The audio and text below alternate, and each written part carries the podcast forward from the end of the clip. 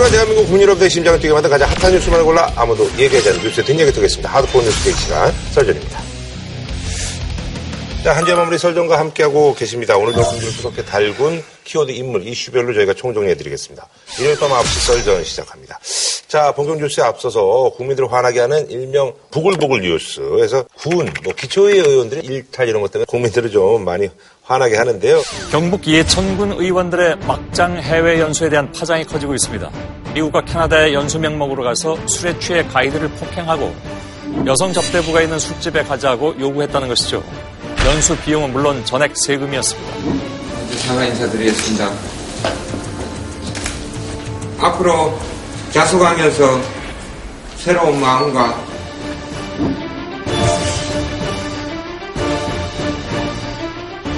버스 안에서 네. 동영상 봤어요?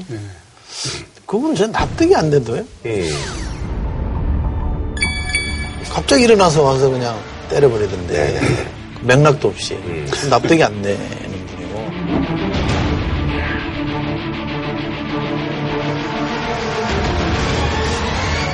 이게 뭐 해외 연수라는 명목으로 갔습니다만 사실 해외 관광인데 네네. 그 요즘- 유람 패키지에다 끼워놓는 그런 식이라고. 그렇죠. 그러더라고요. 근데 요즘 2019년 벽두에 저게 우리가 봐야 될 뉴스인가 싶을 정도로 좀 황당한 사건이었던 것 같고요. 해명하는 과정도 너무 찌질하다 그래야 될까요? 너무 엉뚱한 거짓말을 많이 해서 음. 그야말로 국민적 공물이 일어났습니다. 네네. 그래서 오죽하면 기초의회 그러니까요. 말씀까지 나오는데 그렇게 뭐 폐자일까지는 아닌데 좀 경중을 가리되 좀 심하신 분들은 저는 언젠가 사퇴해야 되지 않나 싶습니다. 음. 자유한국당, 다시 해야죠. 자유한국당 의원들이 많으신 거죠? 아무래도 일곱 지역, 분. 예, 지역이로다 보니까. 예. 지역이 아무래도 그렇죠. 경북이니까 그런 건데 못된 송아지 엉덩이에 뿔난다는 그- 그런 속담이 그대로 이제 적용되는 건데 지방자치 의원들이 기본적으로 이제 명예봉사직이잖아요. 음. 기초의원은 지역에서 생활 정치를 음. 책임지고 주민들의 일상적인 요구와 이익들을 기초자치단체에서 반영하는 그런 역할을 하는 건데 기초의원들도 알게 모르게 좀 알량한 권력 의식들이 음. 생기는 들- 그 경우들이 많아요. 도시보다는 농촌과 연계된 또는 신흥 개발 지역 이런 데에서는 기초의원들이 이- 이익과 경우가 이익과 있군요. 결부되는 경우들도 상당히 네네네. 있고 또 하나의 문제는 우리나라 기초의원이 이제 특히 이제 TK나 호남 같은 경우에 네네네. 이게 다른 정당이 발을 못 붙이잖아요. 지역 주의가 굉장히 심하죠. 기초 어, 의원들이 대개 국회의원들이 그렇죠. 공천을 네. 하니까 대체로 국회의원들에게 잘 보이고 음. 줄을 잘 선 사람들이 공천을 받는 경우가 많고 네네네. 그러다 보면은 지역 내의 권력 구조에서 항상 동질적 그 네트워크 형성이 돼 그들만의 있어요. 세상이 좀 되는군요. 네, 네. 약간 폐쇄적인 지역에서는 음. 더더욱 더 그런 특권 의식이 발효될 가능성이 있고 그런 게 이번에 이제 나타난 거다 이렇게 보고요. 음. 네네네. 그래서 이제 이번에도 보니까 그 의회 의원들 가운데 상당수가 음. 정가 경력이 있는 걸로 나타난다. 기초의원들이 과거에 무엇을 했느냐에 대해서 충분히 이렇게 검증이 안 된 상태에서 음. 되니까 정과 경력을 가진 사람들도 굉장히 많거든요. 네네. 이 기초의원의 자질과 함량을 어떻게 높일 거냐 네네. 하는 문제 가 근원적인 문제예요. 여기 이제 예천군 같은 경우는 이제 특정 정당이 싹쓸이 하는데 네네네, 잖아요 그렇죠. 예. 반대로 또 호남가면 또 그렇죠. 저기 또 특정 정당이 싹쓸이. 제일 정석은 이런 거 아니에요, 그죠? 기초의원 잘해서 평가받아서 광역의원 하고 그렇죠. 또 어, 평가받아서 국회의원 하고 이렇게 요즘 이제 그런 분들 꽤 있잖아요. 국회의원분들. 예, 성장하는 과정이 열려 있으면 이게 이제 사람들이 다음을 위해서라도 이제 이런 막 뻘짓을 음. 못 하는데 막혀 있거든요, 사실은. 그러니까 좀 성장할 가능성이 있는 사람들은 국회의원들이 아예 공천을 안 줘요. 아하. 막아버리거든요. 경쟁자라고 생각하고. 경쟁자는 미리 이렇게 다 봉쇄하는 전략을 쓰기 때문에 성장할 수가 없는. 결국 이제 자기한테 이제 좀 흔히 얘기하는 딸랑딸랑 거리는 사람들만 그렇죠. 이제 아, 그렇게 되는군요. 이렇게 정당의 이 공천 문제를 좀 고민해 볼 필요가 있다고 생각합니다. 과거에는 소선거구제라고 그래서 대체로 동네별로 한 명씩을 뽑았거든요. 음. 수도권 이런 데 도시로 오면 동네별로 한 명씩 뽑을, 뽑을 때는 젊은 사람들이 많이 들었어요. 그리고 군소정당의 후보들도 열심히 하는 사람들은 뽑혀서 돌아와서 기초의회 자체를 막 개혁하고 이랬거든요. 새로운 반을 불러일으켰는데 이게 중대 선거구제로 바뀌고 나서 10개 선거군에서 2명씩, 3명씩 맞아요. 뽑거든요. 2명씩, 3명씩 뽑는 걸 바뀌고 나서는 정당 공천 받는 사람만 들어오게 돼 있고 큰 정당이 다 먹는 구조가 돼버렸어요. 제가 국회의원 할 때 정개특위 관사를 해서 만든 제도가 이 중, 기초의회 중선거구 제도예요. 네네. 그 이유가 그거거든요. 이게 소선거구제로 하면 네네. 정말 지역주의로 완전히 싹쓸이가 돼요. 음. 좀 그런 지역 내에서라도 그런 그 정당 일방주의적으로 가지 않고 좀 균형 있게 해라 이런 취지에서 한 건데 지금 말씀하신 한계는 있지만 그나마 중선거구제를 했기 때문에 군소정당이나 무소속이 될 가능성도 아, 그나마 조금은 높아졌다. 생긴 거예요. 근데 이제 그게 근데 왜 그런 말씀하시나요? 아니, 그게 네. 좀 달라요. 그러니까 농촌 가면 특정 정당이 독식하는 데는 조금씩 여지가 반대 정당에 가는 여지가 아, 네네네. 생겼는데 네. 뭐 중세 뽑으니까.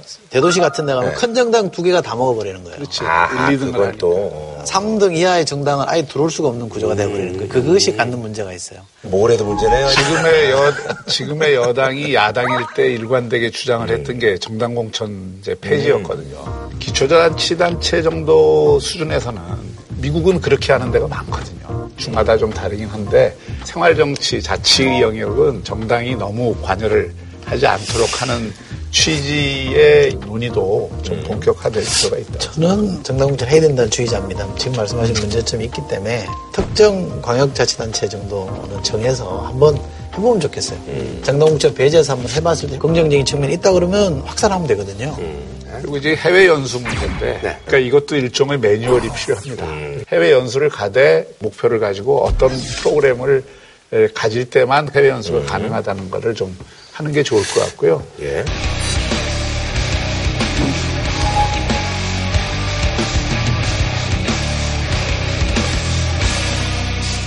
굉장히 그 쇼킹한 소식인데요. 김석기 우리 이제 금메달리스트였죠. 예, 쇼트트랙 선수가 그동안 4년간 코치한테 성폭행을 당했다는 그런 주장을 해서 심석희 선수는 조재범 전 코치에게 상습적으로 성폭행을 당했다는 내용의 고소장을 지난달 17일 법원에 제출했습니다. 이날은 심석희가 조 전 코치의 2심 재판에 증인으로 출석해 초등학교 때부터 상습 폭행을 당했다고 털어놓은 날이었습니다. 고소장에는 심석희가 고등학교 2학년이었던 2014년 여름부터 조전 코치에게 강제추행과 성폭행을 당했다는 내용이 담겼습니다.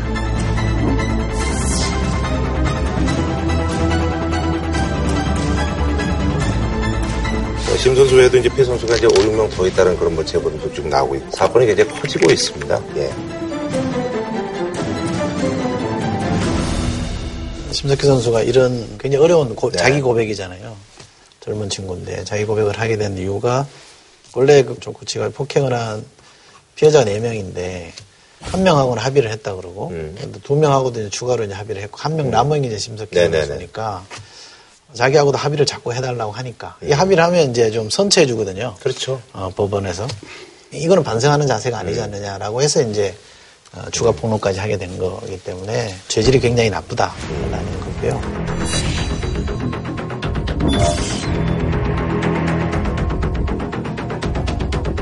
특히 어린 제자 아닙니까? 고등학교 네네. 때부터 그렇게 했다는 거예요. 네. 그, 그야말로 말로 설명이 안 되는 나쁜 짓이거든요. 또 게다가 이게 스포츠계에 알게 모르게 있다는 거 아닙니까?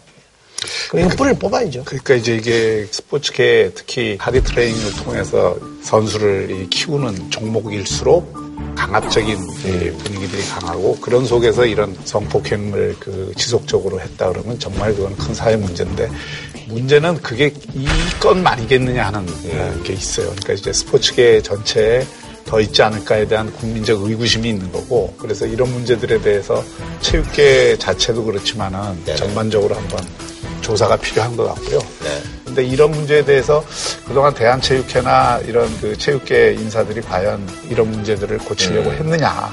이런 데 대한 문제 제기도 있는 거죠. 이 사건이 이제 일어나는 거는 코치가 나쁜 놈이죠. 우선 개인이 나쁜 놈이기 때문에 그런 짓을 했다라는 건 전제를 합니다만 그게 통용되는 허용되는 어떤 문화나 구조가 있거든요. 각종 스포츠 협회 있잖아요. 가면 되게 메달주예요. 메달을 따야 또 협회가 뭐 또 재정 지원을 또 뭐, 많이 예, 받고 뭐뭐 이런, 보니, 예. 이런 문화가 너무 구조화되어 있는 게 문제고 그래서 협회를 민주화시키는 게 저는 굉장히 큰 숙제 중에 하나일 거라고 보고요. 이 쇼트트랙도 왜 그 유명한 부회장이라 있었잖아요. 그 사람이 거의 정권을 행사하면서. 그, 예. 그, 그 독재자로 네. 군림한 거 아닙니까?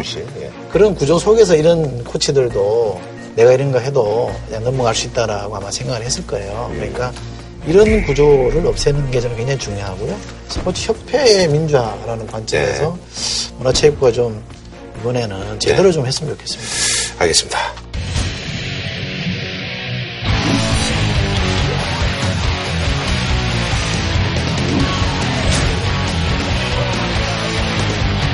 자, 금주 이슈입니다. 예, 문재인 대통령 신년 기자회견입니다.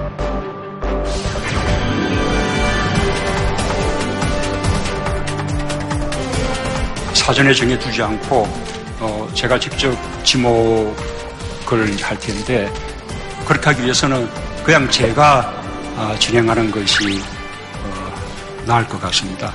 국내 정치 문제 잘 안 되고 있는 경제 현안 중에 외교안보에 맞춰서 질문을 드리도록 하겠습니다.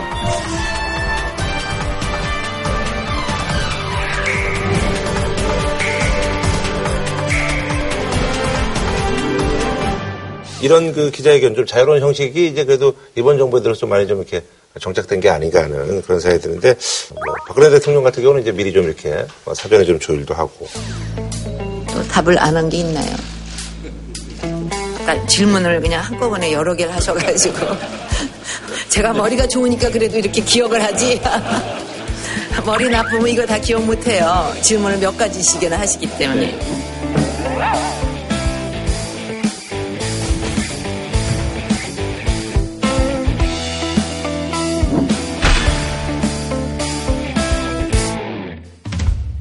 이런 거는 저는 뭐 자주 해야 된다고 보는 편이고요.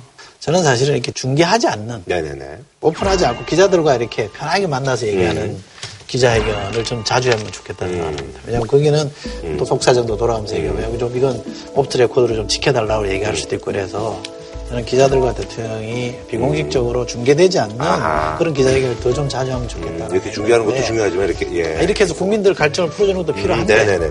문재인 대통령이 아직도 뭐 지지율이 좀 떨어지긴 했어도 국민들이 그 지지를 하는 이유 중에 하나가 이 소통, 음. 네네네. 소통에 대한 평가가 상당히 그렇죠. 높아요. 네. 근데 그런데 비해서는 그 언론과의 소통이 그렇게 자주 있지는 않았어요. 이번에 이제 기자회견이 이번으로 세 번째인데 음. 네네네. 대통령이 좀 기자들 앞에 자주 쓰고 자유롭게 좀 얘기를 하는 이런 풍토로 좀 전환하는 계기를 만들었으면 좋겠다. 음. 이런 생각이 들고요.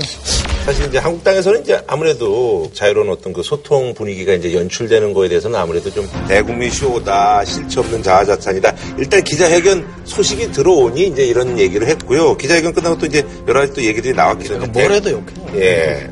근데 대국민 쇼 치고는 참 재미가 좀 없었어요. 좀 이렇게 밋밋했다 그럴까? 음, 생동감이라든지 이런 것들이 좀 그러니까 떨어졌다. 우선 그 연설 기조도 음. 가장 기본적인 거는 정책 기조가 바뀌는 게 없다. 음, 라는 거를 확인시켜 준 거고요. 어, 거기에 이제 몇 가지 보완적인 정책들을 음. 이렇게 쭉 나열을 했는데 조금 더 임팩트 있는 메시지를 음. 중심으로 갔으면 어떨까 하는 생각을 했고요. 저는 좀 다르게 보는데요. 음. 저는 괜찮았습니다. 왜냐하면 대통령 기자회견 이런 거를 이렇게 기교를 쓸 거면 음. 한두 번은 재미를 보는데 사람들이 가볍게 보는 경향이 있을 수 있고요. 굉장히 차분하게 드라이게 간 거는 음. 어, 문재인 대통령의 캐릭터에 맞는 기자회견이었다고 저는 이렇게 생각했습니다. 알겠습니다. 사실 이제 그 기자회견 뭐 이따 내용에 대해서 저희가 이제 차근차근 짚어드리겠습니다. 경제 정책에 대한 경제에서 경제 성장률도 경제 강국 이러한 경제 상황을 매우 엄중하게 보고 있습니다. 경제 분야 관련해서 경제 정책에 대한 신뢰가 흔들리고 있습니다. 현실 경제가 굉장히 얼어붙어 있습니다. 그럼에도 이 대통령께서 현 정책에 대해서 그 기조를 바꾸시지 않고 변화를 갖지 않으시려는 그런 그 이유에 대해서도 알고 싶고요. 그 자신감은 어디에서 나오는 것인지, 그 근거는 무엇인지 좀 단도직입적으로 여쭙겠습니다.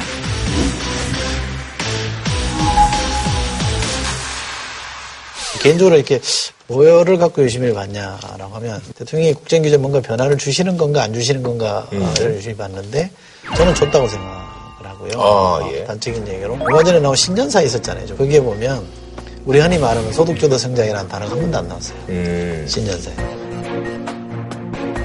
오늘은 한 번 나왔습니다. 혁신 성장과 소득주도 성장을 통해 성장을 지속시키면서 함께 잘 사는 경제를 만드는 것입니다. 그리고 혁신과 경제나 이런 걸 굉장히 많이 강조를 했어요. 그거는 저는 의도적으로 그렇게 됐다고 생각하거든요. 그건 다시 말해서 뭐라, 뭐냐면 대통령이 현실에 대한 이해, 국민들이 이 힘들어하는 것이 뭔지를 좀 체감하고 있고 그걸 정책에 반영하려고 한다. 저는 이렇게 생각했습니다. 저는 이제 이 부분은 이 대목은 내가 이- 이철이라고 좀 논쟁적으로 갈 수밖에 없는데 정책 기조가 바뀌었냐 안 바뀌었냐는 어떤 말을 썼느냐가 아니라 네네. 진단이 달라졌느냐, 아. 그다음에 해법이 달라졌느냐 이 두 가지잖아요. 근데 진단이 하나도 안 달라졌어요. 음.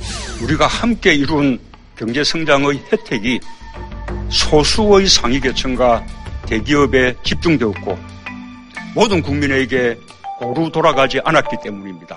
여전히 대한민국은 재벌이나 기업들이 너무 많이 가져가서 불평등이 돼 있고 그 불평등을 극복하기 위해서는 소득주도 성장을 해야 되고 근데 국민들이 묻고 있는 건 이겁니다. 그렇게 했는데 2년 동안에 저소득층은 더 소득이 떨어지고 일자리는 더 없어지고 똑같은 진단과 똑같은 해법을 반복하면 그게 과연 금년에 좋아지겠냐 이걸 묻고 있는 건데 거기에 대해서 다 계속 똑같은 이야기를 하는데 동호반복이라 이거죠. 음. 지금 해법으로 제시한 게 대개 뭐 스타트 기업을 올린다든지 생활형 그 SOC를 증가시킨다든지 이런 것들이에요. 근데 작년에 일자리 그 없어진다고 지원한 돈이 24조 3천억인데 연말 고용 통계가 나왔지만은 일자리는 10만 밖에 안 늘었잖아요. 그러면 그 한 사람당 2,500만 원을 쏟아 넣은 거예요. 24조를 투입했다고 그래서 그 한 해에 그 24조 투입한 것만큼의 다 성과가 나느냐 그건 아닐 거고요. 네. 씨앗을 뿌려놓은 거 아닙니까? 그러면 씨앗이 조금 빨리 꽃을 피우는 것도 있고 조금 늦게 피우는 것도 있고 중간에 피우는 것도 있기 때문에 투자를 이렇게 넓게 씨앗을 뿌려놓는 것은 나쁘지 않다고 생각하는 편이고요. 국민들에게 뭔가 불편하거나 원하는 만큼 기대했던 만큼 성과를 못 낸 것에 대해서는 솔직히 인정하셨고 지금 그 고용 그 지표가 아, 이 나쁜 부분은 참으로 어, 우리로서는 아픈 대목입니다. 아, 정부의 정책 기조가 잘못되었다고 생각하지 않습니다. 예, 그러나 보완할 점들을 충분히 어, 보완해서 앞으로 이 부분 어떻게 이제 풀어나갈는지 하는 것이 새해 우리 정부의 가장 큰 어, 과제라고 생각합니다. 제 표현하면 이렇습니다. 저는 이 정부가 가지고 있는 경제정책이나 성장 모델의 철학은 저는 잘못됐다고 보지 않습니다. 이 철학을 뒷받침할 만큼의 실력이 있느냐, 음. 그 실력을 보여주느냐에 대해서는 저는 얼마든지 비판하고 지적을 받아야 된다고 생각을 합니다만. 그 문제에 대해서는 좀 이렇게, 그러니까 철학 자체도 우리가 같이 토론을 해볼 수 있는 게, 이 정부가 지금 제일 모델로 삼고 있는 게 북유럽이고 네네. 아마 스웨덴이 그걸 텐데 예를 들어 스웨덴 예를 한번 들어봐요. 스웨덴이 아시다시피 5, 60년대에 대량 생산, 대량 소비 체제에서 복지도 하고 성장도 하고 좋았어요. 그러다가 70년대부터 그 연장선에서 굉장히 급격한 사회주의 정책을 썼어요. 사회주의 정책을 써서 7, 80년대에 그 위기가 누적이 되다가 90년 초에 외환위기도 맞고 큰 위기를 맞았잖아요. 90년대 이후에 20여 년 동안 스웨덴이 다시 좋아졌어요. 네네네. 이 다시 더 좋아진 게 지금 그렇게 비판을 하고 있는 신자유주의 정책을 썼기 때문에 된 거거든요. 지금 스웨덴이 기업 자유도가 그 경제의 자유도가 우리나라 우리나라가 27인데 스웨덴이 15위입니다. 그러니까 이 그 사람들이 깨달은 건 그거예요. 복지는 복지대로 하더라도 기업의 활력과 경제 자유도를 높이지 않으면 안 된다고 자기들은 생각을 해서 그 노선을 채택을 한 거예요. 좌우파를 막론하고. 스웨덴의 경우에는 기업에게 뭔가를 줄 수 있는 고용의 유연성이라는 게 가능해지려면 사회안정망 복지가 있으니까 가능한 거 아닙니까? 이 직장에서 쫓겨나도 다음 직장 가게끔 도와주면 되잖아요. 재훈련, 직업훈련 시켜주면 되는 거 아니에요? 그게 스웨덴이 잘돼 있는 거잖아요. 그런데 우리는 여기서 잘리면 딴 데 갈 데가 없단 말이에요. 복지가 안 돼 있기 때문에 해고는 살인이라는 용어가 나오는 받아줄 수 없으니까 사회에서. 거의 그 사회에서 퇴출되는 거나 마찬가지이기 때문에 완강하게 버티는 거라 이 말이죠. 그러면 저는 공평하게 가자 이 말이니까 복지 사회 안전망도 늘리자. 대신에 기업들이 이 고용 유연성이라는 게 필요하다. 그거 같이, 같이 고민하면 된다, 이 말이에요. 근데 한쪽만 얘기하면서 저희들도 받아들였는데 왜 너건 안 받아들여? 이렇게 요구하려는 저는 아니라고 봐요. 그 지점은 그래서 저하고 똑같아요. 아, 그래서, 그래서. 예, 지금 복지 확충을 반대하는 데지 않아요. 그리고 그 반대할 수도 없고. 그런데 공적 자금을 투입을 해서 일자리를 단기 일자리든 네. 뭐든 이렇게 만든다고 해서 고용이 늘어나지를 않기 때문에 기업들이 자유롭고 활력 있게 하는 그 뒷받침을 해줘야 된다는 거예요. 또 하나는 제가 이게 이번에 이제 대통령께서 낙수 효과가 없다고 이미 낙수 효과는 끝났다. 그것도 조금 오해의 소지가 있는 거예요. 이미 오래전에 낙수 효과는 끝났습니다. 수출의 증가가 고용의 증가로 이어지지 않은 지도 오래되었습니다. 그러나 여전히 기업들이 활력을 찾지 않으면 고용이 좋아질 수가 없다는 것은 이미 지난 2년 동안 우리가 충분히 경험을 했잖아요. 지금 그 연말 통계를 보면 고용의 양뿐만 아니라 질이 나빠지는 게 저는 심각한 문제라고 생각합니다. 제일 많이 준 게 뭐냐? 제조업 줄었고요. 그 다음에 3, 40대 일자리 줄었고요. 더 심각한 거는 주 36시간 고용이 되는 사람들이 일자리가 72만 개가 줄었어요. 그러니까 지금 저는 굉장히 안이하게 지금 이 상황을 대처할 때는 정말 아니라고 생각합니다. 근데 실제로 대기업의 고용지수가 떨어져 있잖아요. 그리고 로봇함이 자동화니 해가지고 실제로 그, 그런 것 때문에 고용을 많이 안 하거든요. 그래서 이, 이 정부는 대기업보다는 중소기업 위주로 해보겠다라는 철학을 갖고 있는 거 아닙니까? 그러나 그렇다고 해서 지금 이 정부가 대기업 때려잡기를 하고 있느냐, 속된 말로. 때려잡는 게 없잖아요. 유재영수도 다 풀려났고 인위적으로 손대가지고 대기업을 뭘 옥죄고 있는 거는 저는 없다고 생각합니다. 그래서 일부에서는 재벌기업 안할 거냐라는 지 볼멘 소리를 하고 있는 거기 때문에 저는 그거는 좀 제, 저랑 좀 생각이 좀 다른 부분이 있고요. 어쨌든 그런 어떤 이 그 문제에 있어서 양자가 함께 가야 되는 것은 틀림이 없지만 지난 2년간 이쪽은 굉장히 신경을 썼는데 이쪽은 상대적으로 소홀히 했기 때문에 문제가 생겼으니 소홀히 한 부분을 소홀히 하지 않겠다라고 하는 좀 네네. 확실한 의지를 보여주고 거기에 대한 뭐, 대책을 세웠으면 네네. 좋습니다. 그 네. 답답한 뭐, 알겠습니다. 예, 경제 얘기는 뭐 이제 그렇게 해서 이제 뭐 예, 약간 그에 앞서서 청문회에서 한마디만 네. 더 보태면 한국 사회가 상당 기간 정체돼 있잖아요. 그래서 자칫 잘못하면 일본의 잃어버린 20년이 재현될 수 있는 우려를 얘기하잖아요. 네네. 일본의 잃어버린 20년이 초래된 핵심이 뭐냐면 그 정치의 실패입니다. 정치가 뭔가 결론을 못 내주고 우왕좌왕하다 보니까 시간을 다 지나버린 거거든요. 우리 정치도 마찬가지입니다. 우리 사회도 정치의 실패가 저는 크다고 봅니다. 정치의 본산이 의회잖아요. 의회가 뭔가 좀 결론을 못 내고 있습니다. 현안들이 등장을 하면 그냥 서로 싸우다 끝나요. 그러면 다음 대선에 오면 내가 잡으면 할게 이랬는데 잡아도 잘 안 돼요. 네.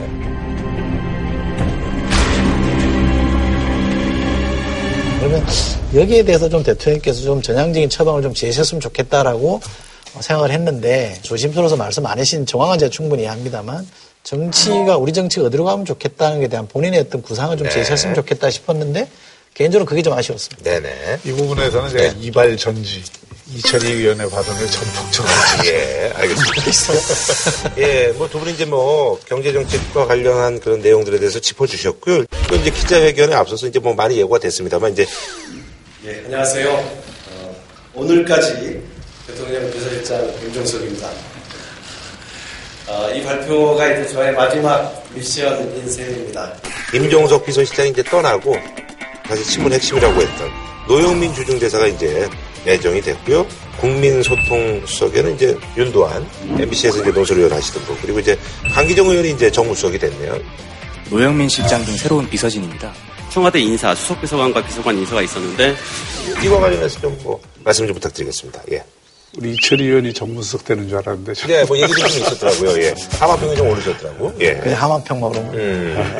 본인에도 좀 의지가 있으셨어요? 예? 하면은 좀 내가 좀. 아, 인사권자 날인데 무슨 의지가 무슨 중요합니까? 아니, 근데 이제 본인이 뭐, 저. 의사는 있었겠죠. 아, 의사는. 아. 의사? 예, 예. 대개 이제 청와대 비서관들이 세 가지 유형이 있어요. 첫째는 이제 정책형이 있고, 음. 되게 이제 경제 분야나 이런 데는 그렇죠. 정책형이 많아요. 장하성 씨라든지 뭐 김, 네, 그런 그다음에 이제 정치형이 음. 있어요. 정치인 출신의 네네네. 좀 이렇게 그런 정무 감각이 있는 음. 그다음에는 좀 연예인형이 있어요. 대중 인기를. 음. 뭐 조국 수석 같은 경우에도 좀 그런 경우를 봐야죠. 그런데 이번에는 제가 보기에는 전체적으로 정치인형이었고 음. 내용적으로 보면은 소위 말해서 이제 친문 체제. 네네. 보통 이제 청와대 인사가 일어나고 나면 친정 체제가 강화됐다.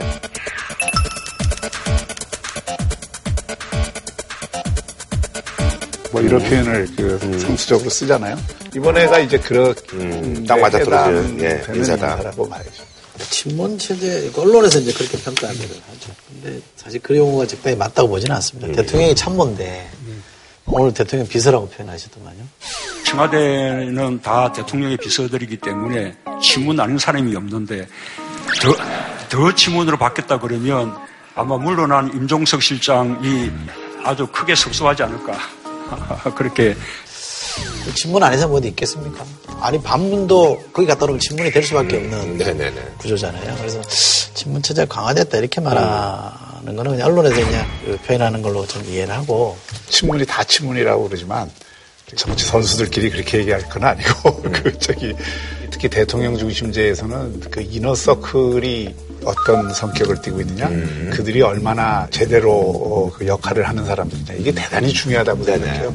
이번에 분명한 것은 권력의 이너서클을 형성하는 사람들이 이제 전면에 나선 겁니다. 음. 그러니까 차라리 임종석 실장 같은 경우에는 신문이라 그러잖아요. 새롭게 신임을 받아서 비서실장을 하고 있는 거고. 예전부터 측근 아니었던 얘기죠? 그렇죠. 이 새로 비서실장 된 분은 이전부터 핵심 중에 핵심이라고 할 수 있는 거니까 좋은 점은 아마 대통령의 의중을 제일 잘 알고 그렇겠죠. 그걸 이제 국정 철학을 이른바 이제 좀 잘 구현할 수 있는 사람이라는 측면에서는 대통령 입장에서는 상당히 불이기 좋은 사람일 수 있죠. 안심이 가는. 예, 예. 그런데 이제 다른 측면에서 보면 항상 그랬지만 이 친정 체제를 강화한 것이 그렇게 좋은 예, 효과를 보이지는 않았어요. 왜냐하면 그렇게 되면 권력의 개방성보다는 폐쇄성이 강화될 가능성이 있고 또 끼리끼리 의식이 더 강화될 소지가 있기 때문에 이렇게 되면 이제 이게 순혈주의 비슷하게 가거든요. 그 지적도 좀 동의합니다. 그런데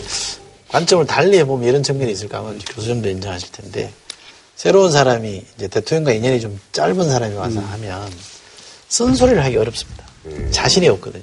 기본적으로 신뢰하는 사람이면 오해를 안 할 정도의 네네네. 관계가 있으면 그냥 쓴소리해도 이거 대통령이 안 됩니다. 네, 정말 제 생각은. 제 생각은 다릅니다를 할 수 있으려면 인연이 짧은 사람은 그 말하기가 참 굉장히 어렵습니다.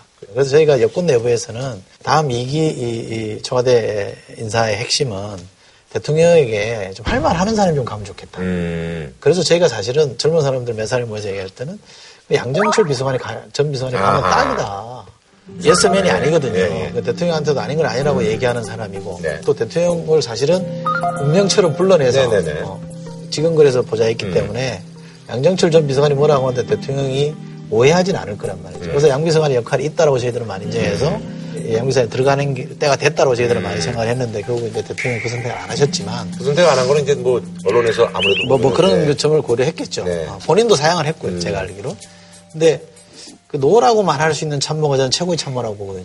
노영민 실장은 그래도 대통령한테 할 말 하는 사람이다. 음. 워낙 오래됐기 때문에 쓴소리를 해도 이렇게 말하는 것과 저렇게 말하는 게 다른데 관철을 시키는 방법을 알기 때문에 그러면 저는 이건 잘 된 인사다. 음. 그러니까 말 그대로 예스맨이 돼가지고 대통령 옆에서 호가호위하는 사람이라 그러면 이 인사는 말 그대로 대부분 실패한 인사로 개인적으로 노영민 대사는 어떻게 평가하세요?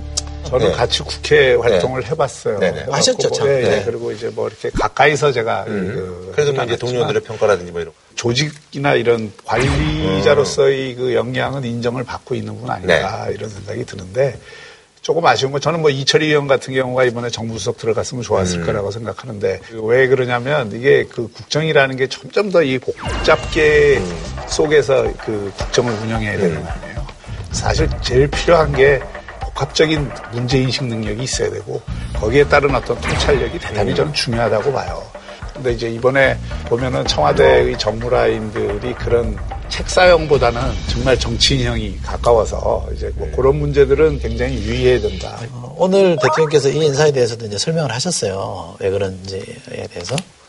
노영민 실장은 강기정 의원과 마찬가지로 삼선 의원도 거쳤고 어, 정무적 기능을 강화했다 그렇게 에, 봐주시고요. 그 정무적 기능 속에는 여당은 물론이고 야당과의 대화도 보다 활발하게 에, 하고 싶다는 뜻이 담겨 있습니다.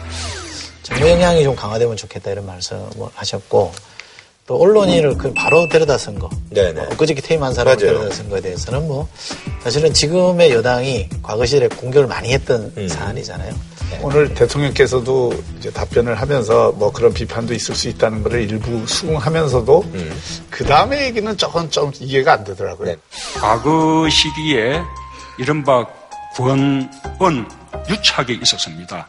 지금 정부는 저는 전혀 없다고 어, 저는 자부하고 있고 이거는 저는 그런 식으로 이게 그 편의적으로 이 재단을 하면 그건 또 편가르기가 되고 네네네. 문제를 시작하면 지난 정부에서도 그러지 않았냐. 우리는 똑같은 다르다. 행위를 하더라도 그들하고는 다르다. 이렇게 얘기를 하는데 반대쪽에 있는 입장에서는 굉장히 그 기분이 상하게 되는 이렇게 이런 그게 되니까 이런 거는 깔끔하게 그래 이거는 뭐 형식적으로 적절하지 않지만 앞으로 그런 권한유착 이런 얘기 안 나오도록 조심하겠다 이렇게 넘어가야지 저도 그거는 뭐 A점짜리 이, 인사라고 보지는 않습니다. 저는 좀 아쉬움이 좀 남는 인사인데 오늘 대통령이 그렇게 설명하더라고요. 그러니까 권력에 대해서 야합하는 분들이 아니라 그런 언론의 영역에서 공공성을 살려온 분들이 역시 공공성을 제대로 살려야 할 청와대로 와서 비판 언론의 관점 이런 것을 제공받는 것이 좋겠다고 어, 생각합니다. 내 말을 받들어 가지고 바깥에 전파하는 데 집중하기보다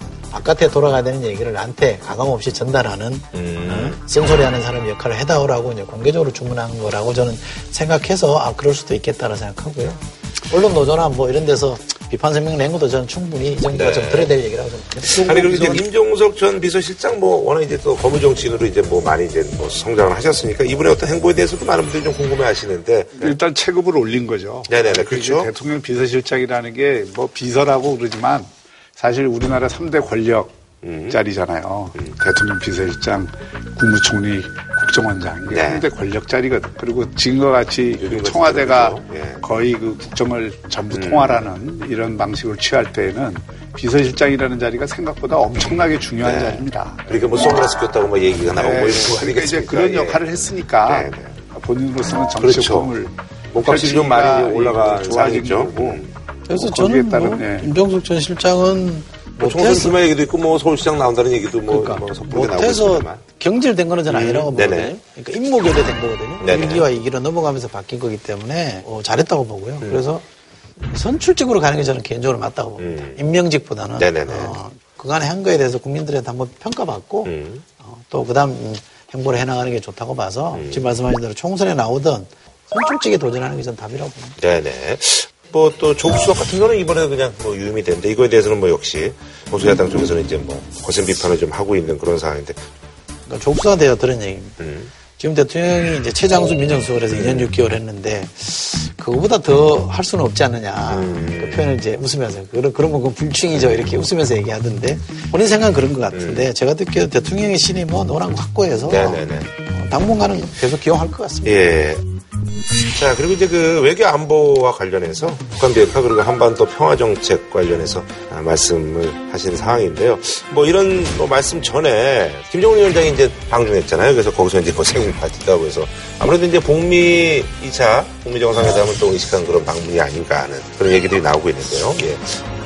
지금 사실 가는 건 맞아요. 시기적으로 북미 정상회담이 2월 안에 아무리 늦어도 어, 1, 4분기 안에 3월 달 안에 된다라고 지금 다들 보잖아요.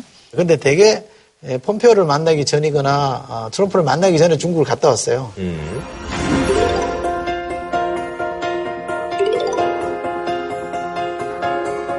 네네. 시기적으로 그래요. 그래서 대체로 임박한 거 아니냐. 역설적이게도 공개된 건 없지만 이제 유추한 하나의 방정으로 이제 방종 소식을 이해하는 사람들이 많이 있는데 북한이 주려고 하는 메시지는 뭐저 해석이 조금 다를 수도 네. 있는데 이게 친중 국가로 남아 있을 것이라는 이 메시지를 확실하게 저는 준 거라고 봐요. 그러니까 그건 그 김정은 음. 신사에서도 새로운 길을 모색하지 않을 수 없다 뭐 이런 얘기도 했잖아요. 계속 그 압박을 하고 제재를 하고 그러면 그럴수록 중국하고 가깝게 지내서 이 문제를 돌파할 것이다라고 하는 그런 것들을 하나 보여주는 게 있고요.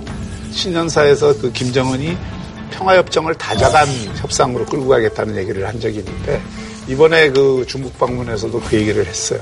평화협정을 북미 간 양자간 협상 문제에서 이거를 다자간 협상 문제로 그 하면서 그 안에서 중국의 역할을 분명하게 주고 거기에 따른 북한이 얻을 것은 없겠다라고 하는 그런 의도를 보인 거고요.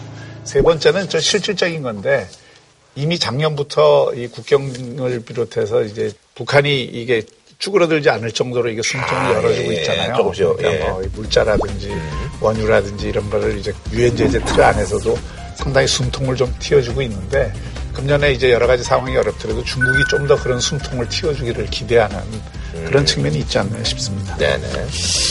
친중국으로 확실하게 노선 정리를 했다 라고 보는 건좀 너무 이르다라는 생각이 드는데 진년사를 보면 진년사 핵심이 아까 말씀하신 다자협상을 얘기하는 거거든요. 네네. 지금까지는 중국이 배제돼 있었어요, 사실은. 직접적인 대화를 이제 미국과 하겠다. 그렇죠. 예. 우리나라와 미국과 북한 3자 게임이었잖아요. 네네. 근데 4자 게임이 되는 거예요. 네. 어, 미국, 중국, 우리, 북한이 된다. 그러면 3자 게임을 4자 게임으로 대체하느냐. 음. 이거 가지고 이제 전문가들의 해석이 있는데 대체는 아닐 거다. 그러니까 비핵화 트랙은 한쪽으로 원래대로 3자 게임으로 가고 네. 평화협정 트랙은 4자 게임으로 이제 풀어보려고 하는 two track으로 간다. 근데 왜 two track으로 가는 거예요? 이쪽이 이제 잘 안 될 것 같아요. 그러니까 평화협정이 네. 종전 선언도 지금 안 해주겠다는 거 아니에요, 네네네. 미국이. 음. 너 그거 가지고는 종전 선언도 못 해줘 이렇게 음. 털기 시작하니까 평화협정은 사실은 중국도 이해 당사자거든요. 그렇죠. 그래서 중국을 집어넣어서 투트랙 전략을 쓰겠다는 게 김정은의 생각인 것 같고 그런데 중국이 덥석 이걸 물기는 어려워요. 왜냐하면 미국과 지금 패권 경쟁을 하고 그렇죠. 있는데 그 쫄리고 있는데. 북한 편 들었다가는 또 트럼프가 어떻게 나올지 모르기 때문에 예, 그런데 이제 이전보다는 훨씬 이 중국 경사도가 저는 커졌다고 보는데 음, 네네네.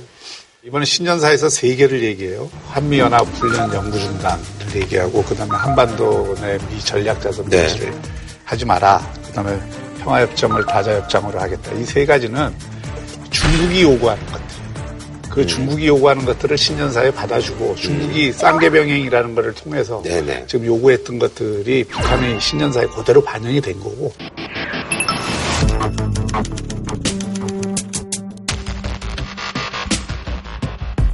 그걸 이번에 중국 가서 확인을 한 거고 재미있는 거는 이번에 그 김정은 방문 그 시기에 미중 간의 무역 협상이 바로 옆에서 열렸거든요. 바로 아, 바로 예. 옆에서 차관회 차관급 열고. 회의가 바로 열- 옆에서 열리니까 중국의 입장에서는 미국의 입장을 끊임없이 신경을 쓰지 않을 수 없는 음. 그런 상황이 있는 거고 그러니까 이제 제재 문제나 이런 거에서도 북한이 바라는 만큼 아, 예. 다 통하게 해줄 수는 없겠죠. 어쨌든 중국 카드는 북한이 쓸 수 있는 카드 중에 하나라고 그렇죠. 보기 때문에 예. 어, 항상 써왔어요. 이번에도 써야 될 때라고 저희들, 자기들은 판단했을 겁니다. 미국의 그이 반응, 에, 그러니까 국무부는 아예 이거는 우리 안보 사안하고 직접 관련되는 거 아니니까 노코멘트 이렇게 네. 해버렸는데 폼페이오 장관이 이제 인터뷰를 통해서 중국이 그동안 북핵 문제에서 우리 좋은 파트너였다 이렇게 그러니까 그 얘기는 뭐냐면 선을 넘지 마라 딱 이렇게 그 정도까지만 해라. 네, 아. 그 경고를 준 그 오늘 대통령이 그 이 관련해서 질의에 대해서 저는 뭐 딱 부러지게 정리를 잘 해주셨다고 네. 생각하는데 예, 주한미군 철수나 네네. 주한미군의 지휘 문제 관련해서는 이거는 주권국인 대한민국과 미국 간의 문제지 이거 뭐 비핵화가 전혀 상관없는 음. 문제다 별개의 문제다라고 선을 그어놨고 그다음에 핵자산 이런 걸 뭐 동원하거나 뭐 전략자산 들어오는 것에 대해서도 어, 그거는 관련국들 간에 풀어야 될 문제이지 북한이 뭐 하루 만에 이래서는 아니지 않냐라고 정리를 해줘서 그간에 오해들이 좀 있었잖아요. 그러니까 선을 좀 분명히 좀 그언을 줘서 그 점도 오늘 저는 해결해서 소득이라고 봅니다. 네. 네. 그리고 사실 이제 그 공식적으로 이제 얘기가 됐죠. 광화문 대통령 시대를 뭐 열겠다라고 이제 대선 공약으로 또 야심차게 걸었었는데 권위와 불통, 청와대 시대는 끝났습니다. 소통의 광화문 시대를 열겠습니다. 대통령은 국민 속에 있겠습니다. 사실상 이제 뭐 지킬 수 없게 됐다라고 얘기가 지금 되고 있습니다. 그 이와 관련해서 또 야당 뭐 당연히 이제 뭐 비판의 목소리를 내고 있죠. 예. 야당도 뭐 어렵다는 건 다 알고 있었던 거 아니에요? 네, 그, 뭐, 그 당시에도 그랬었잖아요. 사실 예. 뭐 공약도 조금 무리한 공약이었는데 예. 취지는 그거 아닙니까? 그러니까 청와대를 오픈하는 거. 그게 음. 뭐 관광객 들어오게 오픈하는 게 중요한 게 아니라 대통령이 갇히지 않으려고 애를 쓰는 거. 음. 청와대 참모들도 그들만의 섬에서 네. 그들만의 세계를 구축하지 않게끔 만드는 게 중요한 거거든요.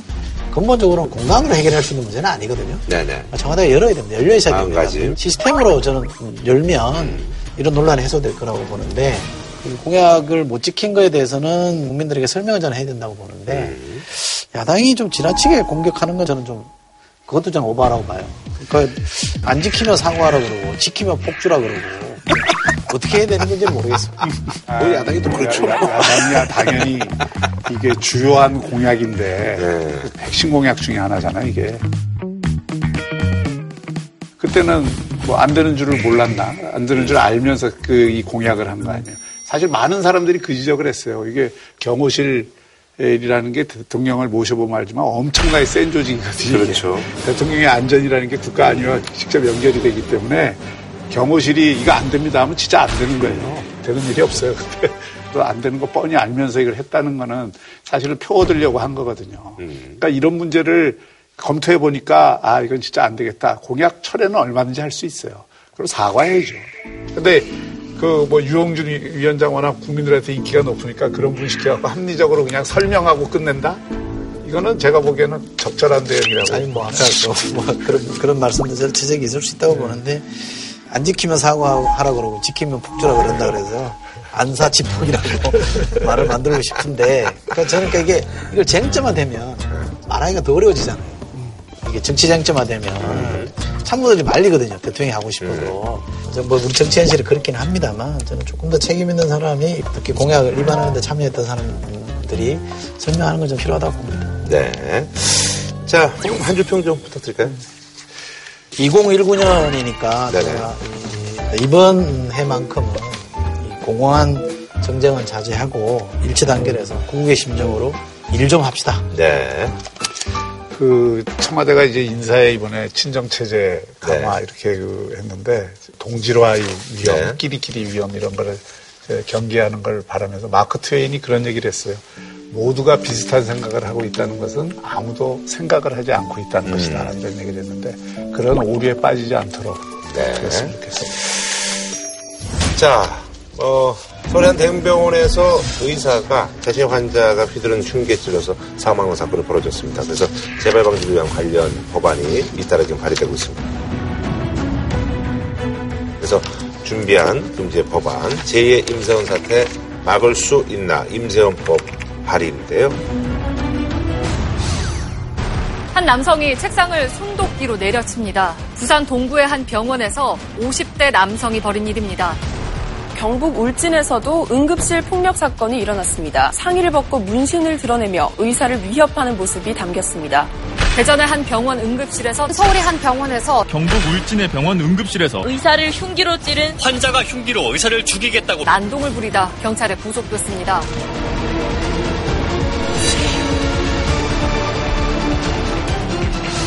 이제 현황을 우선 좀 볼 필요가 있어요. 그러니까 의료진이 폭행, 협박 받는 건수가 우리가 생각하는 것보다 어, 상당히 많아요. 그러니까 2017년 신고 고소된 사건만 893건이거든요. 2016년 578건에서 2018년에는 상반기만 582건이니까 계속 늘어나고 있어요. 음. 그러니까 이제 이런 부분에 대해서 그동안은 뭐가 제일 문제냐면은 이게 반의사 불벌제라는 네. 게 있어갖고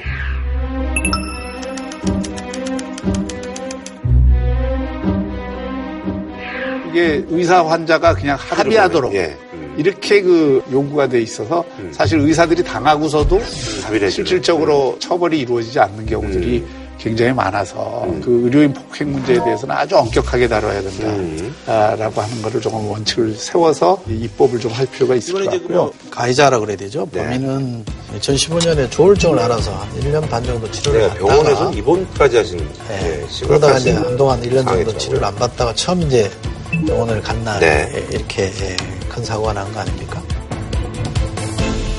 그러면 이제 문제는 그거죠. 그러니까 이 사람이 치료를 받다가 본인이 치료 안 받겠다고 사라져 버렸을 경우 어떻게 할 거냐. 음. 자신이나 다른 사람을 해한 적이 있는 사람들 이런 분들은 좀 재발림이 좀 있을 수 있잖아요. 음. 이런 분들에 대해서 무방비 상태로 있었다는 거는 문제거든요. 음. 근데 이런 정보들이 그 사람이 사는 지역사회 센터 같은데 전달이 돼야 되는데 네네네. 이게 환자의 동의가 없으면 전달을 못하게 돼 있어요. 음. 그러니까 이거는 저는 바꿔야 된다고 생각하고요. 아. 또 하나는 문제가 심각하다 그랬을 때 이 사람이 그러면 이제 입원을 시켜야 되잖아요. 치료를 네. 받게 만들어야 되잖아요. 그게 이제 외래치료 명령제라는 게 있어요. 네. 강제로 이제 치료를 받게 네네. 만드는 건데 이거는 또 보호자의 동의가 있어야 돼요. 그게 좀 뭐 악용되는 사례가 있고 그러니까 보, 그렇죠. 예. 이게 인권 때문에 과거에 음. 강화됐습니다. 근데 보호자가 어지간하면 동의 안 해주잖아요. 그러니까 이거는 이제 또 사회적으로 볼때 부담이 될 수 있기 음. 때문에 그러니까 외래치료 명령제도 도입하고 음. 지역사회 정보를 공유해서 제도 개선하는 건 저는 굉장히 필요하다고 보고요. 우선 그 하필이면 굉장히 이런 사건이 날 때 이제 안타깝게 생각하는 것은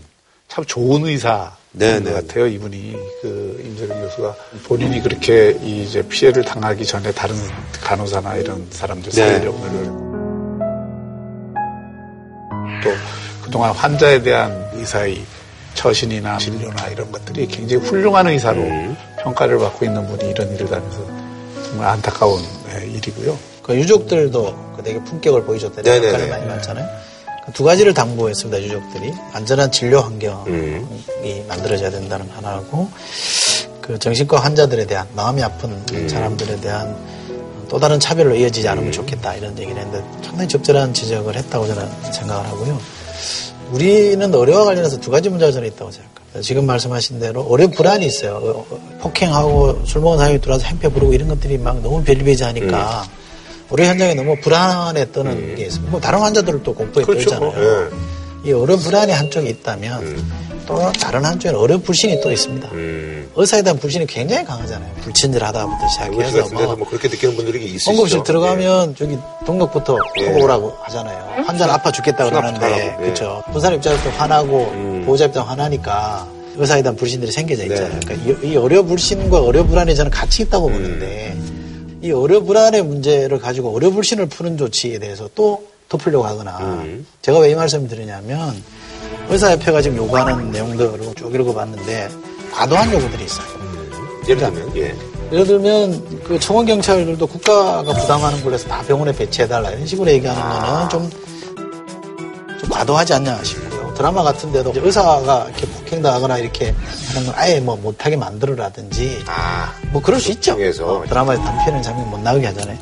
제한적으로 그렇게 권유를 할 수 있습니다만 이걸 뭐 강제할 수는 없는 사회라고 저는 보는데 그래서 의사협회가 아, 의료 불신에 대해서도 어, 의료협회가 좀 답을 좀 내놓으면 좋겠다 싶은데 이거는 없고 한쪽만 너무 강조하니까 또 이게 엉뚱한 쪽으로 결론이 날 수 있거든요. 당신들은 뭐 할 건데 이렇게 물으면 또 국민 여론이 나쁘게 가면 의료 불안을 푸는 것도 잘 안 풀릴 수가 있어서 좀 균형감을 가지면 좋겠다는 생각을 제가 했습니다. 정신질환을 앓고 있는 분들이 범죄율이 높은 건 절대 아니에요. 훨씬 낮은데 중증 정신 질환의 경우에 일부 그런 어떤 위험 그 요인을 갖고 있는 환자들이 있어요. 근데 이런 분들은 관리를 해야 되는데 지금 전체 주- 중증 정신 질환자의 70%인 14만 7천 명 정도가 정신건강증진센터에 등록이 돼 있어요. 사실은 그런 부분들에 대해서는 특별한 관리가 필요한 거죠. 예. 한줄 평좀 부탁드릴까요? 이 안타까운 희생이 헛되지 않게 하는 게 남은 자들의 도리다. 제가 그 어려 불신을 말씀드렸던 것에 비추어서 임세원 정신이라 그럴까요? 이걸 좀 의사분들이 좀 본받으면 좋겠다. 이분이 힘들어도 환자들한테 했던 얘기, 우리 함께 살아보자 이걸 자꾸 얘기했다는 거 아닙니까?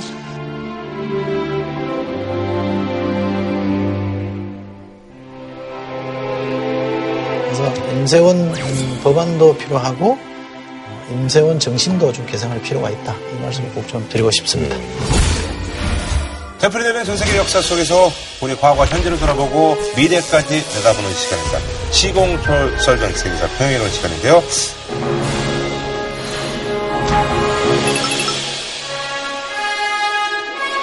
자, 오늘 새해 첫 시간인데요. 뭐, 먼저, 새해 복 많이 받아라는 얘기 뭐 많이 하면서도 덕담 중에, 아, 돈 많이 벌라고. 부자 되세요. 많이 부자 되세요. 예, 그래요. 그게 IMF 때부터 유행하기 시작했었죠. 어떤 광고를 네, 뭐 이렇게 광고에서 해서 여러분 부자 되세요. 네, 김정은 씨가 뭐 그래서 광고 오늘 큰장 그것 때문에 이제 주가도 올리고 했었는데 그래서 올해 저희가 이제 첫 주제로 정해봤습니다. 슈퍼리치입니다. 근데 오늘 이제 이 슈퍼리치에 대해서 얘기하기에 앞서서 최근에 보니까 자신의 어떤 재력을 과시하고 뭐 이런 것들이 SNS상에 돌기도 해서 많은 분들이 좀 혀를 차기도 했었는데요. 중국에서 유행하는 게 고급차에서 이렇게 나오다가 실수로 넘어진 것 같은 거. 근데 이제 주머니에서 튀어나온 게 막 다이아몬드고 뭐 이런 것들. 네, 무슨 샤넬이니 뭐 그렇게.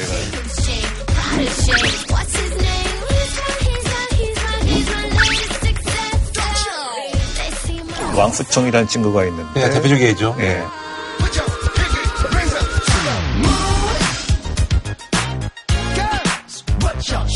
본인이 말하기를 나는 친구를 돈을 보고 사귀질 않는다. 어차피 나보다 가난뱅인데 뭐.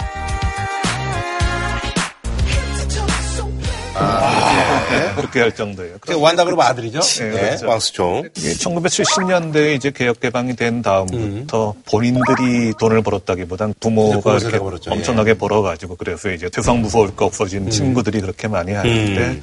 이 부가 어느 정도 되면 이제 과시형이 되는 것 같아요. 네. 중국 부자들의 소비 패턴을 보면은 탈식민형 소비 패턴이 아주 전형이에요. 이게 음. 1단계, 2단계, 3단계로 대체로. 나눠지는데 어떤 나라가 개혁 개방을 해가지고 이제 서구랑 비슷한 라이프 스타일을 즐길 수 있게 음. 되면은 첫 번째 하는 건 뭐냐면은 서양을 최대한 흉내냅니다. 그렇죠, 그렇죠. 그래서 이제 명품 소비를 한다든지 음. 중국 부자들이 사는 상해에 있는 아파트 단지인데 19세기 영국이랑 똑같이 가로등까지 가스불로 들어오는 식으로 만들어가지고 음. 이런 것까지 있었거든요.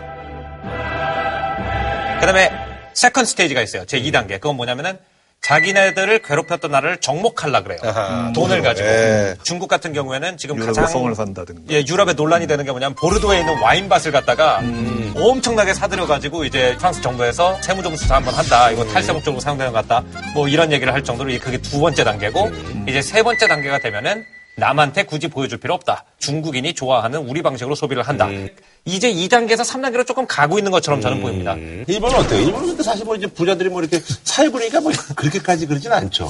일본에서는 그 부자 갑질이라는 게 거의 들은 적이 없어요, 사실. 그 사회분위기가 약간 튀면 안 된다 뭐 그러니까, 이런 거예요? 예, 그런 것도 있고, 그러니까 자기가 부자 라고 내세우는 것을 그 아주 싫어하는 거죠. 음. 그러니까 아까 그 인사, 돈 보십시오라든가 그런 인사말 자체도 없고 음. 아. 돈에 대해서 기본적으로 이야기를 안 하려고 하는 그래요? 예, 예, 예. 예, 그게 좀 사회적인 분위기가 좀 있어요. 우리나라도 옛날엔 좀 그랬었어요. 애들 오면 부모님들이 애들 앞에서 돈 얘기하지 말라고 그러고 그런 거 있었는데. 그 양반은 돈을 만져도 많이 안 바꿨어요. 이거 한국에서는 지금 돈 이야기만 하는 것 같아요. 예. 특히는 한국에서도 돈 되게 갑작스럽게 되게 음. 많이 생겼잖아요. 부동산 예를 들어서 네네네. 강남 뭐 부동산 통해서 10년간, 예. 어떤 사람들 농부였고 다음날 갑자기 부자 돼버렸어요. 음. 그래서 벼락 부자 같은 문제점 있는데 그래서 역시 한국 사람들 이런 브랜드 돈 있는 모습 음. 보여주는 게 되게 좋아해요. 예를 들어서 루이비통 가방 엄청 많이 볼 수 있잖아요. 맞아요. 한국에서는 이거는 독일 스타일 많이 좀 아닌데 독일에서도 사실 루이비통 매장이 있거든요. 들어가면 다 중국 사람 있어요. 대부분 약간 그거 있어요. 프랑스는 약간 부자들이 절대로 밖으로는 티를 안 내고 인테리어라든지 아니면 자기 목욕하는데 목욕탕을 막 대리석으로 꾸며놓는다든지 혼자 자기 감각적으로 즐기는 거에 돈을 주로 쓰는데 왜 그러냐 그랬더니요. 역사적으로 재밌는 얘기를 하더라고요. 돈 티를 내 가지고 어떻게 됐니 우리 선조들이 다 기요틴 가가지고 단두대 가지고 목 잘렸잖아. 그러니까 이 혁명의 역사가 있다 보니까 괜히 밖으로 드러나는 사치를 해봤자 민중의 분노밖에 얻을 수 없다는 역사적 학습이 돼가지고 그런 것도 분명히 있다고. 그게 그 일본하고 조금 비슷한 것 같아요. 그런 것 같아요. 보니까. 독일에서도 이런 석답이 있어요. 돈 있는 길은 문제가 아니고 돈에 대해서 말하는 길은 문제예요. 네. 아, 그래서 이제 사실 포브스에서 매년 뭐 전 세계 억만장자 리스트에서 이번에 이제 제프 베조스 아마존 그 CEO가 빌 게이츠를 눌렀네요. 예. 제프 베조스 아마존 예. CEO죠. 120조 정도 우리 돈으로 갖고 있다 그래요. 1위가 됐고 빌 게이츠는 오랜만에 100조 정도로 해서 2위에 떨어졌죠. 3위가 워런 버핏이고요. 음. 우리나라에서는 뭐 이건희 회장이 한 20조 정도 네네네. 가지고 계신 걸로 해서 음. 한 62위인가 음. 정도쯤 되신 것 같아요. 근데 여기는 이제 만수르 이런 사람도 포함이 안 되는 거죠? 그러니까 포함이 안 되는 이유가 이제 포브스에서는 네. 군주라든가 정치인 음. 그런 건 다 빼거든요. 아무리 돈이 많아도. 아, 예. 사실은 이 부자들이 이제 돈을 잘 써야 되는데 아무래도 돈이 많다 보면 사실 좀 판단력이 흐려지고 해서 온갖 기행을 벌이기도 하고. 뭐 그런 얘기들 좀 한번 좀 들어볼까요? 예. 그러니까 부자들을 기행하면 딱 떠오르는 사람이 이제 하워드 휴지인데 음. 이 사람이 항공왕이라고 그러죠. 에비에이터라는 영화에서 리오나르도 디카프리오가 주연하기로 했었는데 네네. 이 사람이 스스로 비행기를 좋아했어요. 그래가지고 비행기 몰고 가다가 사고가 났거든요.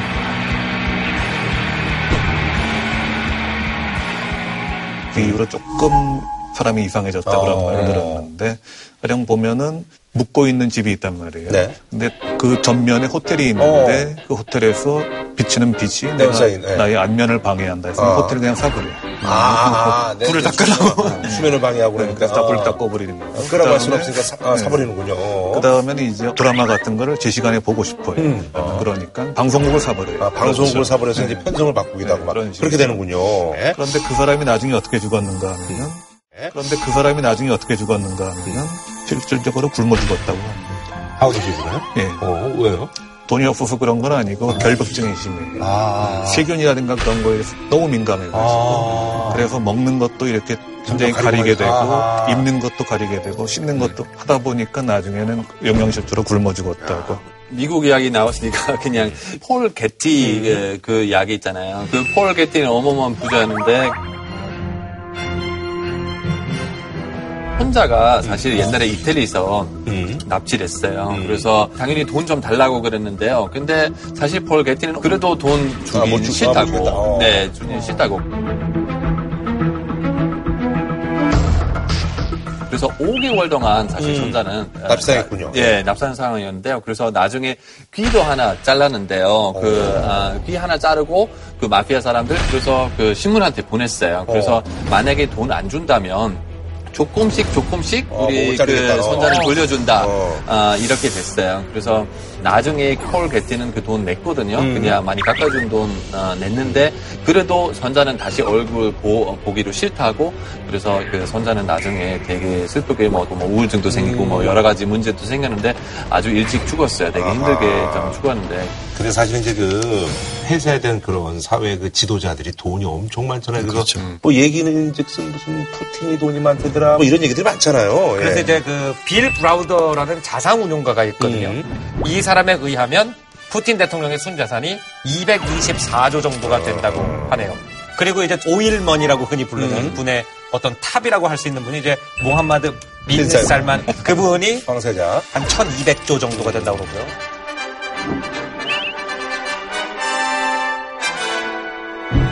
그리고 이제 두 번째로 또 오일머니로 유명한 분이 말레이시아하고 인도네시아 사이에 조그만 나라 있죠. 부루나이라고. 브루나이 맞아요. 이 브루나이 황제는 맞아, 그 국왕도 유명하고. 네, 황금 롤스로이스를 타고 다닐 뿐만 아니라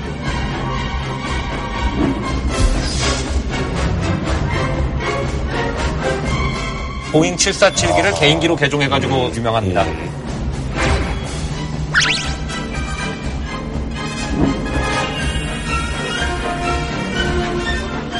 중국은 시진핑의 재산이 이거 밝혀지면 큰일 납니다. 그러니까 시황. 그런 이야기가 많이 있지 그 않습니까? 그냥 반부패로 이제 정권 잡은 예, 사람인데. 그러니까요. 예. 근데 사실 부동산을 그 어마어마하게 많이 갖고 있다. 그런 음. 소리 좀 있고, 그거는 규모를 알 수가 없대요.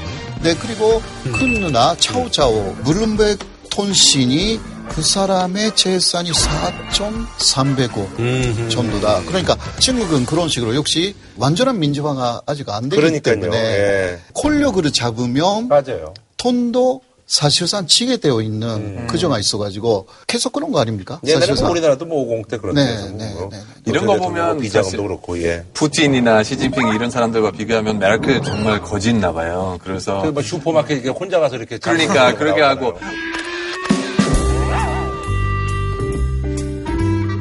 월급 사실 그렇게 나쁘지 네. 않아요. 그러니까 아마 한 2,000, 2,500 정도 월급인데 근데 메르켈 총리는 되게 많이 돈 안 쓰는 편이니까 통장에서 수십억 아마 모였다고 생각하는데 그래도 일은 아까 우리 얘기했던 슈퍼리치 100년, 200년 어, 독일 정리해도 절대는 될 수 없다고 생각해요. 그러니까 사실 그래서 저희가 현재 슈퍼브리치를 얘기를 했는데 과거에는 아마 진짜 더 대단했을 거예요. 그래서 그 역사를 한번 저희가 한번 짚어보도록 하겠습니다. 그거. 그러니까 정확하게 추산할 수는 없지만 네. 지금 대충 추산해가지고 이제 1위로 뽑힌 사람이 14세기 때 살았던 말리의 왕인 만사 무사라는 사람. 음, 말리라는데. 지금은 이제 말리가 세계에서 제일 빈곤한 나라 중에 하나인데 어. 그 당시 세계 생산되는 금의 70%를 여기서 나왔다. 아하 그래요. 재산이 그간 따져 보면은 추정인데 지금 한 465조 원 어허. 어, 정도니까 지금 빌 게이츠보다 한 4배쯤 되는 그렇죠. 예.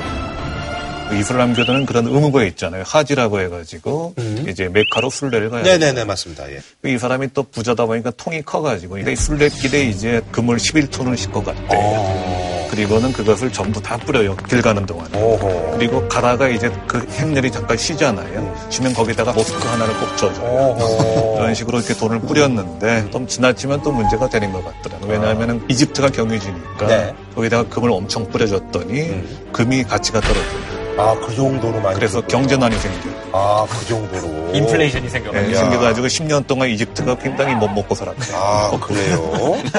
일본에서는요, 어, 그 요도야라는 그 가문이 좀 있었거든요. 음. 네네네. 특히 그 5대 요도야 다스키치 이 사람 그 17세기 말부터 18세기 정도에 살았던 사람인데요. 요도야 가면 5대. 어, 이 사람의 그 재산은 그 2천 조 원. 어그 정도로. 엄청났어요. 예. 근데 에, 그 사람은 뭘 했냐고 하면 쌀 시장을 창설했습니다. 아, 쌀 시장을. 예, 예. 아시아는 쌀이 있어요. 예. 그렇게 해서 쌀을 거래하는 예, 예. 예, 그러니까 가격을 결정했고요. 그런 것을 엄청나게 벌었어요. 그러니까 금으로 많이 그 집을 만들었고 집에 들어가면 그 천장 있잖아요. 네. 천장이 유리로 되어 있어가지고 공에 금붕어라든가. 잉어가 헤엄치고 있었어요. 어. 그리고 또 그 식당에 가고 그 식사를 그 주문할 때 돈다발을 줘요. 거기에 있는 조몽한테 그렇게 뭐라고 하냐고 하며 돈다발을 줘요. 거기에 있는 조몽한테 그렇게 뭐라고 하냐고 하며 이곳을 태워서 요리해라. 아, 그 정도로. 네, 그게 나쁜 소문이 됐어요. 어, 그쵸, 그건 네, 그, 그, 네, 그렇게 해서 그 1년 반 정도의 그 유흥비가 천 억원 정도. 아, 네. 뭐, 네. 그래서 에도마프에서 이 사람은. 안 되겠다. 아, 그래서 라고. 해서 완전히 그 집을 없애버렸어요. 그래서 요즘 이렇게 좀 쉬쉬하고 이런 것들이 다 그런 예, 데서도 그런- 다 그런 데서도, 수 있네요. 예, 예. 근데 사실 이제 그 불을 추적하는 방법이 여러 가지가 있잖아요. 뭐 그 사례를 좀 소개를 해 주시죠. 가령 이제 고대에서 가장 유명했던 부자는 크라수스라고 이제 로마 공화정 때 기원전 1세기 정도 살았는데 이 사람은 좀 남의 불행을 이용해가지고 돈을 벌었어요. 그러니까 로마가 그때 확장이 되다 보니까 한번 전쟁이 벌어지면은 출정을 해가지고 돌아오는데 한 몇 년 걸린단 말이죠. 근데 그동안 관리를 안 해놨다 보면은 집이 좀 이렇게 쓰러질 지경이 네, 되고. 농장은 완전히 풀밭이 다 돼버렸고 그럼 네. 크라수스가 가가지고 야 이거 어차피 너 당장 먹고 살아야 되는데 이 부동산 나한테 헐값으로. 아하. 그렇게 해가지고 다 끌어모으는 그렇게 해서. 돈을 양날하게. 오. 그 이탈리아 뭐 특이한 방법으로 돈을 번 분이 계시네요. 르네상스 시대에 제가 굉장히 흥미롭게 본 인물이 라이몬드라는 인물이에요. 라이몬드라는 인물이 라파엘의 제자였습니다. 그러니까 아티스트예요. 아티스트들 돈 벌기가 어렵잖아요. 근데 이 사람 돈을 많이 벌고 싶은 거예요. 가지고 어떻게 하면 돈을 많이 벌까 생각을 해보니까 역시 돈은 어두운 데서 많이 벌리더라는 거죠. 그래서 이제 그 당시 카톨릭 종교에서는 부부 관계를 할 때 금지된 체위들이 있었거든요. 내가 그 금지된 체위를 굉장히 외설적으로 표현하는 판화를 그릴 테니까 그것이 얼마나 기분 좋은지에 대한 시를 갖다 너가 옆에 주석으로 달아서 우리 팜플렛으로 팔자. 그래서 이게 이제 말하자면은 역사 최초의 음란물 베스트셀러인 거죠. 그러니까 지금 뭐 플레이보이 잡지라든지 어, 휴 해프너의 원선조라고 볼 수 있겠죠. 아니 그 저기 사성과 부자들 얘기 좀 해야 될 것 같은데. 그러니까 역경 속에서도 네. 성공한 사람. 대표적인 사람 그 알리바바의 마윈. 마윈. 그러니까 마윈 회장이 40조 원 정도의 자산을 갖고 있다. 아, 그렇게. 그 사람 아주 평범한 그 가정에서 태어났죠. 사범대 학교에 들어가 가지고 그 영어 교사가 된 거잖아요. 처음은 생애를 유지하는 것도 좀 어려웠는데 31세 때 처음으로 그 인터넷 회사를 만들었습니다. 그것도 잘 안 돼가지고 실패했는데 마침내 1999년에 8.800만 원이라는 돈으로 알리바바를 설립한 거죠.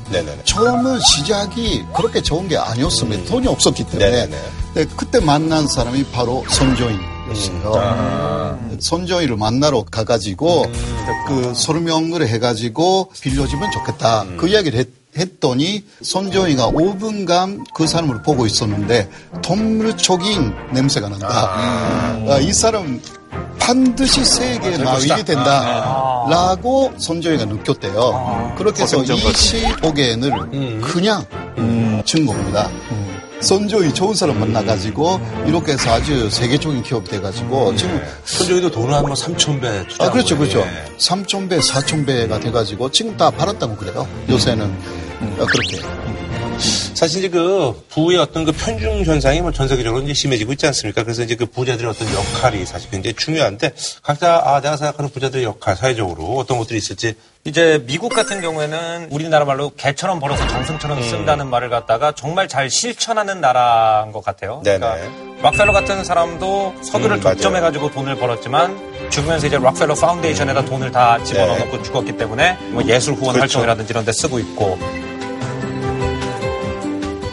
JP 몰간 같은 사람도 뭐 미국의 금을 갖다가 다 자기가 움켜쥐었다라고 했지만 죽을 때 이제 메트로폴리탄 박물관이라는 유산을 남겼고 카네기 그 굉장히 굉장히 그 노동자들한테 혹독한 탄압을 했던 악덕 재벌로 유명하지만 카네기 홀이라는 유산을 네. 남겼고 기부금으로 만들어진 시설이 없다면 과연 미국이 지금의 미국일까라는 네, 네. 생각을 해봅니다. 초등학교 저학년에서 앞으로 내가 뭐가, 되고 되고 싶냐, 싶다 예. 그런 직업조사, 희망조사를 한단 말이죠. 근데 요즘은 잘 힘들답니다, 그게. 음. 왜냐하면 좀 다양하게 나와야 되는 뭐 대통령, 뭐 과학자, 뭐 소방관 예. 그렇게 해야 되는데 이번에는 거의 다 애들이 다 부자 이렇게 쓴다는 거예요. 저는 그걸 하나 더 물어보고 싶다. 네. 그 부자가 돼서 뭘 하려는 거냐. 음. 부자는 사실 힘이 있는 사람이잖아요. 네. 사회를 자기가 가진 힘으로 음. 뭔가 좀 변화시킬 수 있는 나은 세상으로 만들 수 있는 힘이 있는 사람이니까 그런 면에서라면 초등학생이 전부 다 부자를 꿈꾸는 것도 나쁘진 않지 네, 않겠느냐 네, 네. 예. 그런 거죠. 그 1년에 3천만 원 정도 벌면 벌써 전 세계에서 1% 중이잖아요. 그래서 생각보다 많은 사람들 사실 부자 생활 사는 거예요. 세계적으로 보면. 네네. 우리 아까도 그 인사에 대해서 얘기했는데 부자 되세요, 부자 되세요. 그래서 한국 사회는 돈에 대해서 너무 많이 집착하다고 생각하고 돈보다 행복하신 더 중요하다고 생각하고 그래서 저 오늘 그냥 부자 되세요 우리 인사하면 제가 마지막으로 올해는 행복 부자 되세요 그렇게 마무리하고 싶습니다. 인사를 다시 할까요? 알겠습니다. 예. 아, 깨닫는 게 참 많은 그런 아, 밤이 되길 바라면서요. 예, 저희는 다음 주에 찾아뵙도록 하겠습니다. 행복한 부자 되십시오. 한우 특등심은 명인 등심에서 문화상품권을 진한 국물 설렁탕 도가니탕 전문점 푸주오 공무원 강의는 에듀피디 신선한 초밥 다양한 즐거움 쿠쿠에서 백화점 상품권을 드립니다. JTBC